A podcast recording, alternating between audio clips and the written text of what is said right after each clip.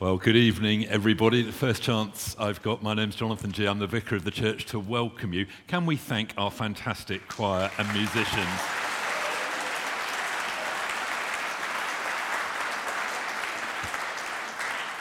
Many of you I know are regular members of St. Paul's, many are guests and visitors. And the custom before the vicar preaches is to pray a prayer. And if you agree with that prayer, you say Amen. There's no known mechanism for pulling out of a prayer halfway through. So I thought I'll tell you what I'm going to pray first, and then you'll know whether you want to pray it with me. Uh, I'm going to pray that the Lord would help me to preach well. I'm sure you know that. And uh, I'm sure you want that. And in 10 or 15 minutes, you'll know whether that particular prayer has been answered. Uh, more importantly, I'm going to pray that God will speak to each one of us, whether you've been a Christian for many, many years or whether this is all very new. We pray that God, who came in Jesus, will speak. And then I'm going to pray that God would give us grace to respond appropriately if we hear him speak. So let's just pray that together. As we think about this story and what it means, we pray, Heavenly Father, that you would help me to preach well, you'll take what I've prepared and make it better. We pray through it that you would speak to each one of us. And then we pray for grace to follow where you lead and we ask it together in Jesus' name. Amen.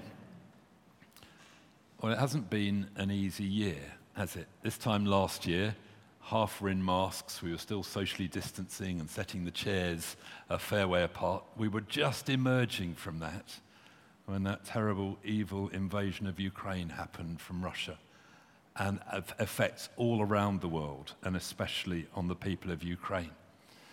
We weren't expecting the turbulence in politics, uh, the financial crisis, the Queen dying.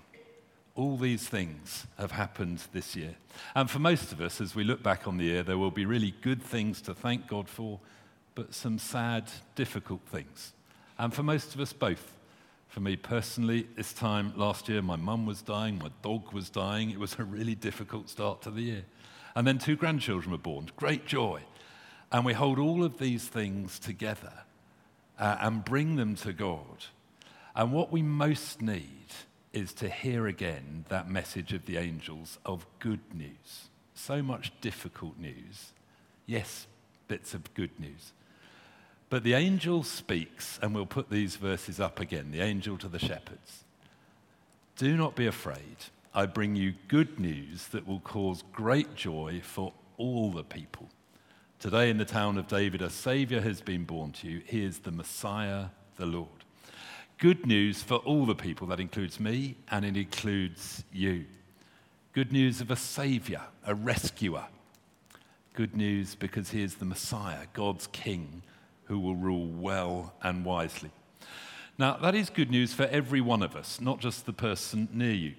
It's good news for the people who are strictly fans and had their parties last night, or football fans and got here just in time. Uh, or for those of you who are both, or for those of you who are neither. Good news for those of you who are struggling to pay the bills, as well as good news for those of you who've managed okay to pay the bills. Good news whether you're old or young, male or female, black or white. Uh, good news for those of you pleased it's got warmer and wetter, or for those of you who rather preferred it cold and dry. It's good news for all of us. And to help us think through this good news and what it means, I've turned to an unlikely source, and that is the John Lewis Christmas advert. Now, if you've seen this, you will already be wondering what on earth has that got to do with the Christmas story? If you haven't seen it, you'll be thinking, what on earth is it? So we're going to watch the John Lewis Christmas advert. The idea is not to make you go and buy things from John Lewis, though you are welcome. I want to use this as an illustration to help us understand something about what is at the heart of Christmas.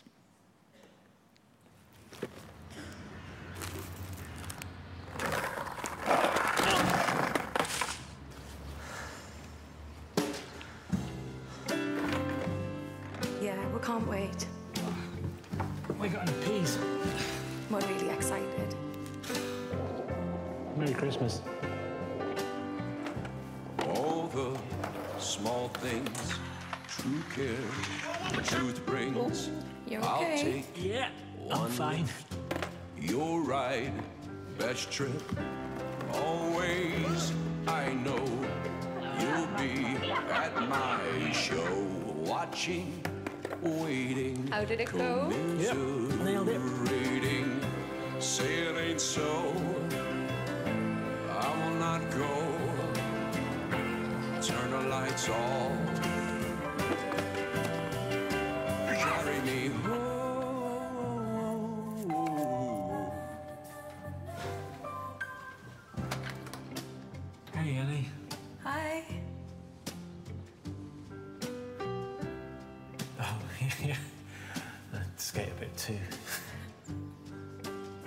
Want to come in?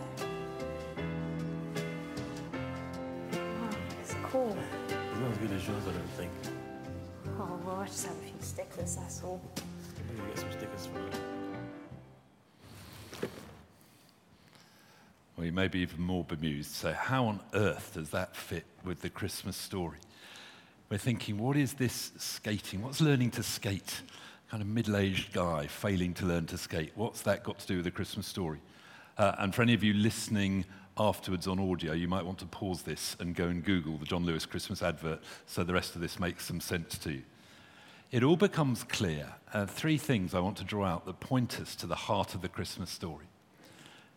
At the end, we realize this is all about helping someone in need. There was a problem. This girl needed a home.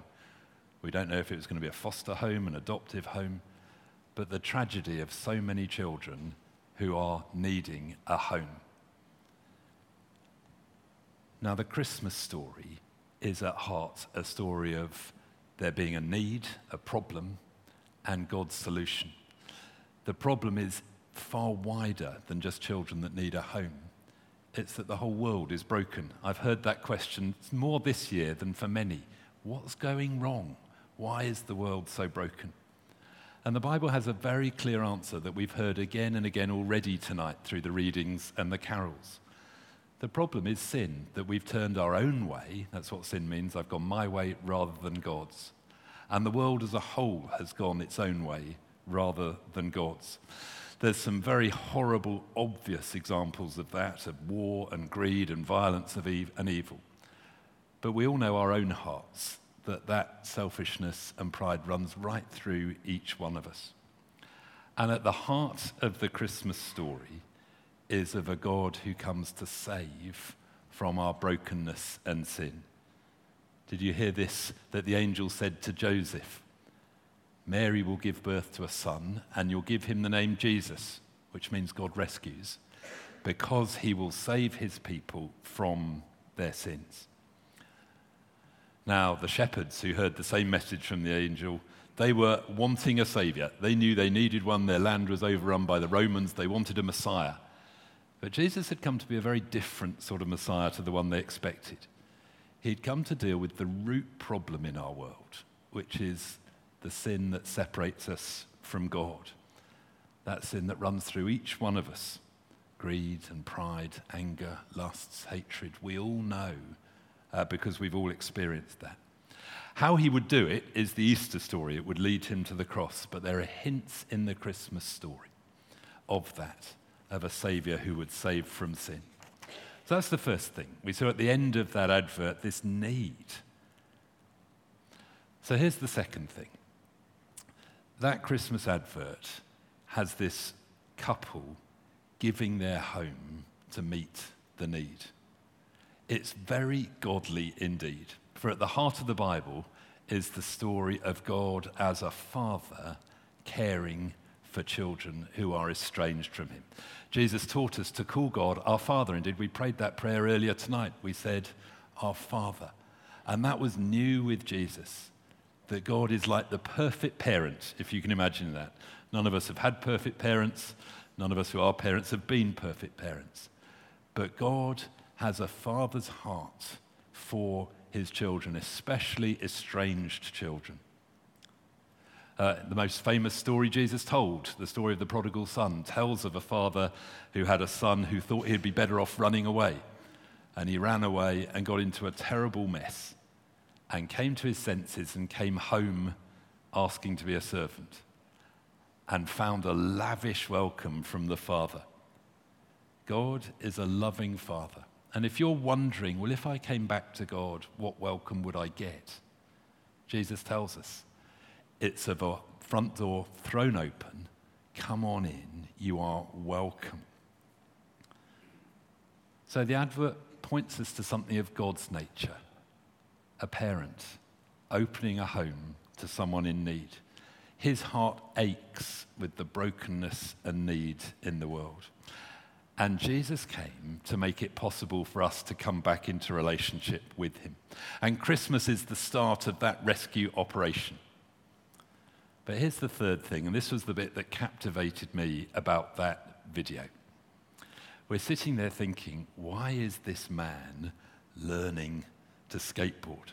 And then we find that Ellie, the girl who's being fostered or adopted, skates a bit too. And he has done his best to enter her world.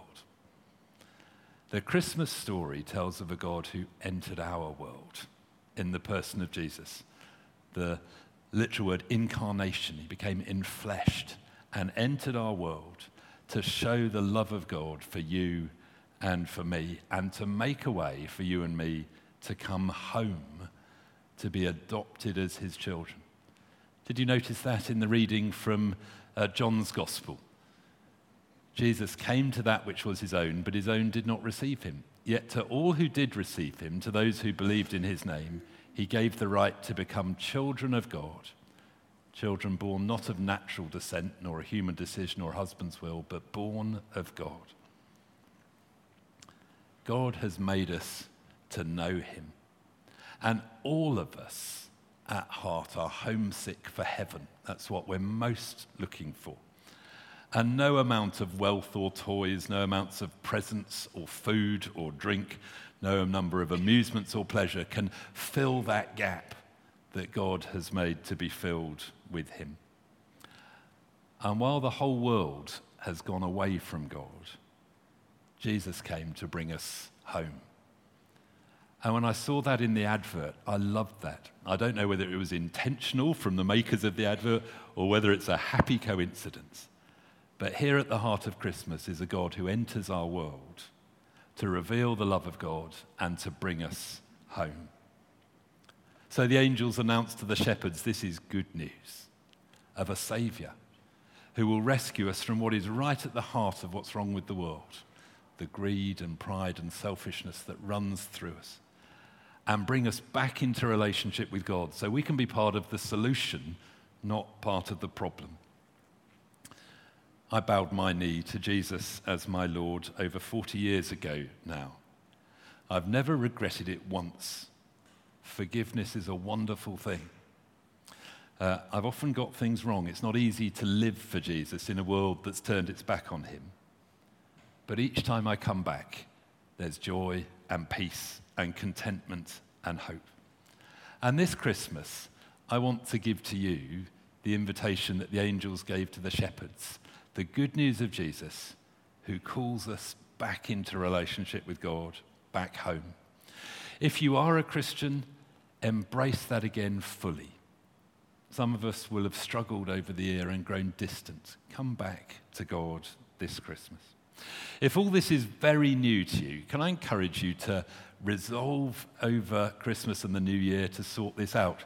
We invite people to an alpha course where you can ask any questions. On the way out, we'll give everybody an invitation to that alpha course. It'll be on Tuesday evenings at the end of January. And you are really welcome to come and explore is this really true, what I'm saying tonight?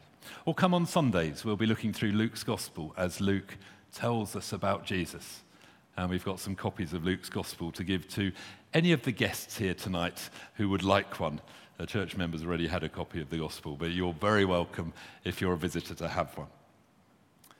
Uh, what we're going to do now is just, before I lead in a prayer, to reflect a bit. Uh, as we reflect, ask that we keep quiet. We're going to light the candles. The stewards will come up the aisles and light the candles and pass the light along the row. Uh, Steve, our organist, has written a new carol for us tonight, which the choir are going to sing, uh, which goes through the story of Jesus.